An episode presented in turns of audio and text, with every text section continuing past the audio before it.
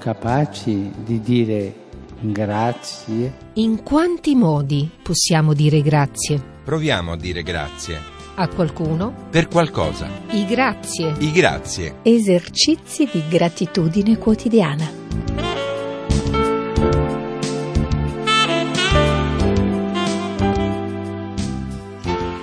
Più andiamo avanti nella vita e più aumenta la nostra gratitudine a Dio per aver dato come madre a noi che siamo peccatori. Te che sei l'Immacolata, tra tutti gli esseri umani tu sei l'unica preservata dal peccato, in quanto madre di Gesù, agnello di Dio, che toglie il peccato del mondo.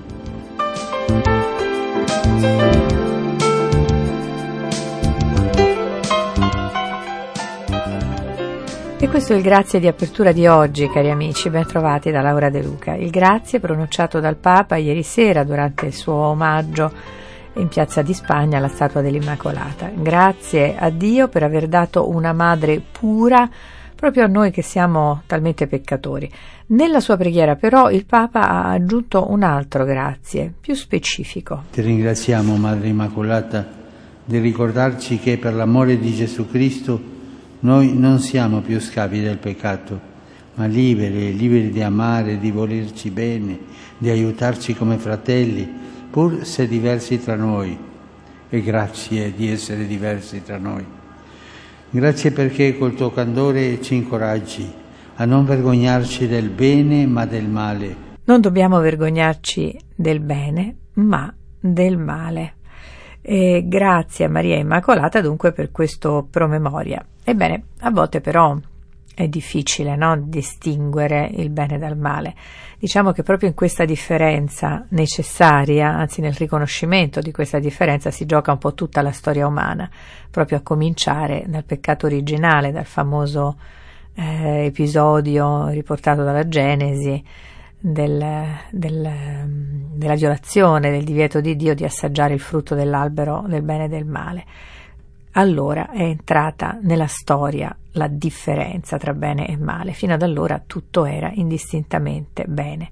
La storia dell'umanità, la storia dei saperi, della tecnologia ha avuto inizio lì, appunto, dall'albero della conoscenza. E dunque nella storia dei saperi c'è intrinseca questa commistione fra bene e male, la possibile confusione tra bene e male. Allora, grazie a Dio, in particolare a Maria Immacolata, per aiutarci a distinguere. Radio Vaticana e grazie.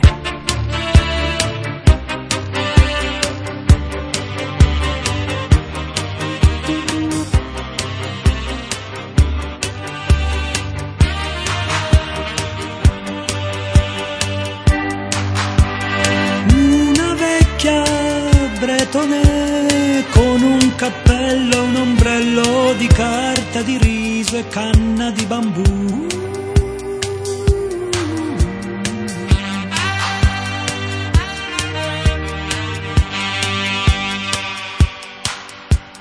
Capitani coraggiosi, furbi contrabbandieri macedoni.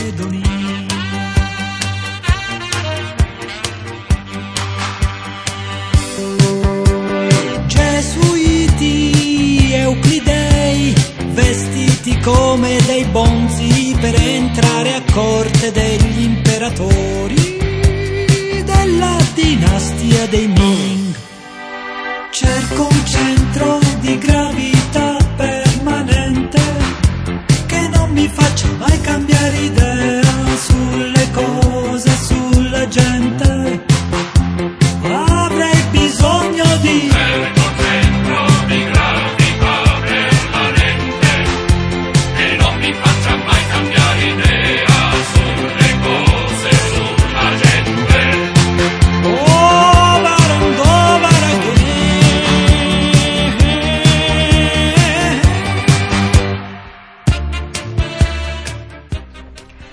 Vaticana, i grazie. Il grazie di oggi, sulla scia del grazie rivolto ieri dal Papa all'Immacolata, è per saper riconoscere il male. Non sempre è facile, spesso si eh, attorciglia, si avvolge attorno al bene, si confonde con il bene, si presenta come bene. Il vecchio detto dice La peggiore diavoleria del diavolo è farti credere che non esiste, farsi prendere per un angelo, farsi confondere con un angelo. E beh, la tecnologia in particolare, con le sue seduzioni, le sue comodità, i suoi grandi benefici, è eh, spesso una sirena irresistibile nella quale si annidano appunto spunti malefici, spunti negativi. Vorrei leggervi in proposito un pezzo uscito questa mattina sul Corriere della Sera che commenta un triste dato che oggi in Italia i ragazzi faticherebbero a comprendere testi scritti, colpevole appunto la tecnologia il bene e il male annidati insieme nei nuovi mezzi di comunicazione. Il pezzo è firmato da Alessandro Davenia, attento osservatore dei fenomeni eh, giovanili. I bambini cresceranno con ciò che gli psicologi usavano chiamare un odio istintivo dei libri e dei fiori. Saranno lontani dai libri e dalla natura per tutta la vita. Aldous Huxley immaginava così i metodi educativi nel mondo nuovo nel suo omonimo libro del 1932. Siamo nel 2540 d.C.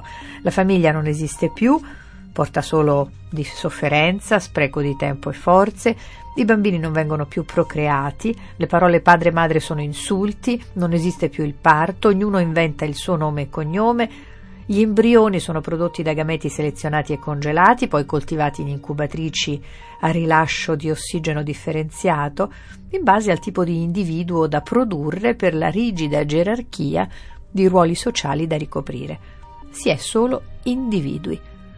Quando i bambini cominciano a gattonare vengono introdotti in stanze piene di rose e libri colorati, ma non appena li toccano sono investiti da scariche elettriche e acutissimi allarmi. E perché indurli all'odio istintivo di libri e fiori, perché chi guida il mondo nuovo sa che per rimanere al potere deve garantire a tutti una costante felicità ed eliminare ogni ostacolo alla soddisfazione continua. Natura e libri sono perdite di tempo, fonte di inutili domande sul senso della vita. I piccoli non sfoglieranno, in italiano abbiamo il privilegio di un unico verbo per pagine e petali, mai più né rose né libri. I recenti risultati dei test OXE-PISA, eh, PISA è l'acronimo per Program for International Student Assessment, è un'indagine internazionale promossa appunto dall'OXE, l'Organizzazione per la cooperazione e lo sviluppo economico. Dunque, i risultati di questi test, ehm, che valutano le competenze di lettura di studenti in 80 paesi, dicono che i nostri quindicenni in Italia faticano a comprendere un testo. I toni allarmistici di questi giorni, incolpando la scuola, non c'entrano il versante politico di un problema noto da almeno 40 anni, cioè che quasi l'80% dei ragazzi raggiunga solo il livello minimo richiesto per la comprensione di un testo è un risultato più o meno stabile da tempo. Siamo in stagnazione culturale e quindi economica da anni, ma l'agenda politica sulla scuola non reagisce né cambia. L'intuizione di Huxley, prosegue da Venia, oggi sul Corriere della Sera, è attuale. La faticosa presa sulla realtà, osservazione della natura, riflessione sui libri, è l'unica resistenza alla dittatura del piacere apparente, il tutto subito e facile a cui educhiamo istintivamente i giovani. La ricerca di sensazioni sostituisce la ricerca di senso. I libri hanno pagine impegnative, le rose hanno le spine, i cellulari no. E che cosa regaliamo a un bambino di 10 anni? Quanti libri ci sono in classe, a casa, sul comodino, quanto tempo dedichiamo a osservare la natura e quanto lo schermo? Nel 1941 Terezin, cittadina vicino Praga, fu trasformata dai nazisti per metà in ghetto e per metà in campo di concentramento. Un sopravvissuto, lo psichiatra Viktor Frankl, che lì perse il padre, racconta che venne annunciato il rastrellamento casa per casa dei giovani, se non si fossero consegnati l'indomani. Al mattino i ragazzi si presentarono, ma la libreria di Terezin era stata svuotata. Nottetempo avevano preso un paio di libri a testa per metterli nel solo bagaglio concesso. Le parole di uno scrittore, di un filosofo, uno scienziato erano per quei giovani beni di prima necessità, questione di sopravvivenza. Nella stessa nazione, a inizio secolo, è stata approvata una legge per ridurre l'inquinamento luminoso notturno e restituire il cielo stellato ai cittadini luci schermate da una certa ora. Il cielo stellato è in estinzione, un terzo della popolazione mondiale non vede più la Via Lattea.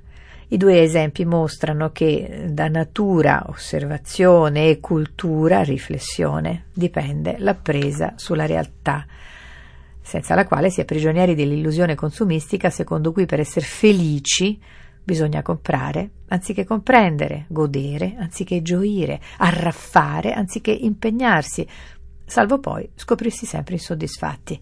Infatti, nel mondo nuovo di Huxley, per eliminare questo inevitabile disagio dell'anima, c'è il soma, droga distribuita gratuitamente dallo Stato sin dall'infanzia e vaporizzata nell'aria nei momenti di crisi e disordine sociale. Non credo sia un caso che da noi il consumo di droga sia in crescita. Il 2540 è ora e fare resistenza in casa e in classe significa dare rose e libri, a cominciare da questo Natale.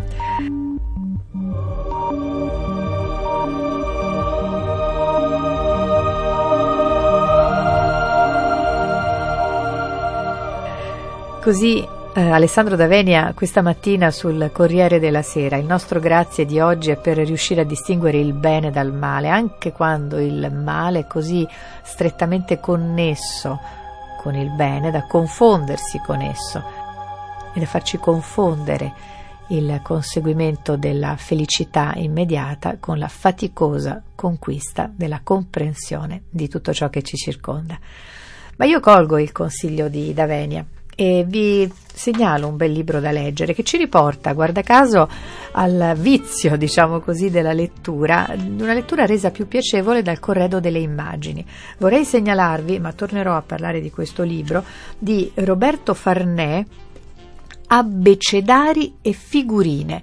Educare con le immagini da Comenio ai Pokémon per Marietti 1820. Allora, eh, Roberto Farnè, professore ordinario di didattica generale a Bologna, all'Università di Bologna, ha approfondito la storia appunto della pubblicistica illustrata, particolarmente per ragazzi, a cominciare dal primo sussidiario illustrato pubblicato da Comenio nel 1658 per arrivare agli odierni album di figurine, ai personaggi appunto dei eh, cartoni animati o dei videogiochi.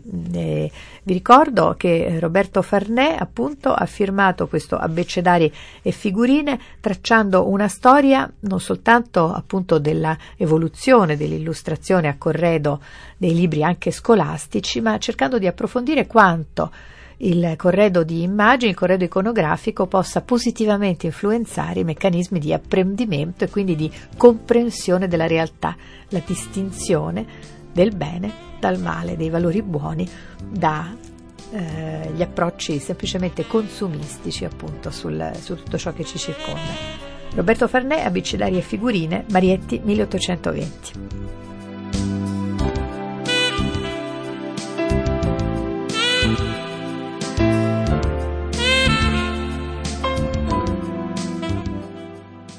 Questo, cari amici, si conclude il nostro grazie di oggi. Vi ricordo che ci ritrovate qui domani alla stessa ora, Radio Vaticana 19.32. Ciao!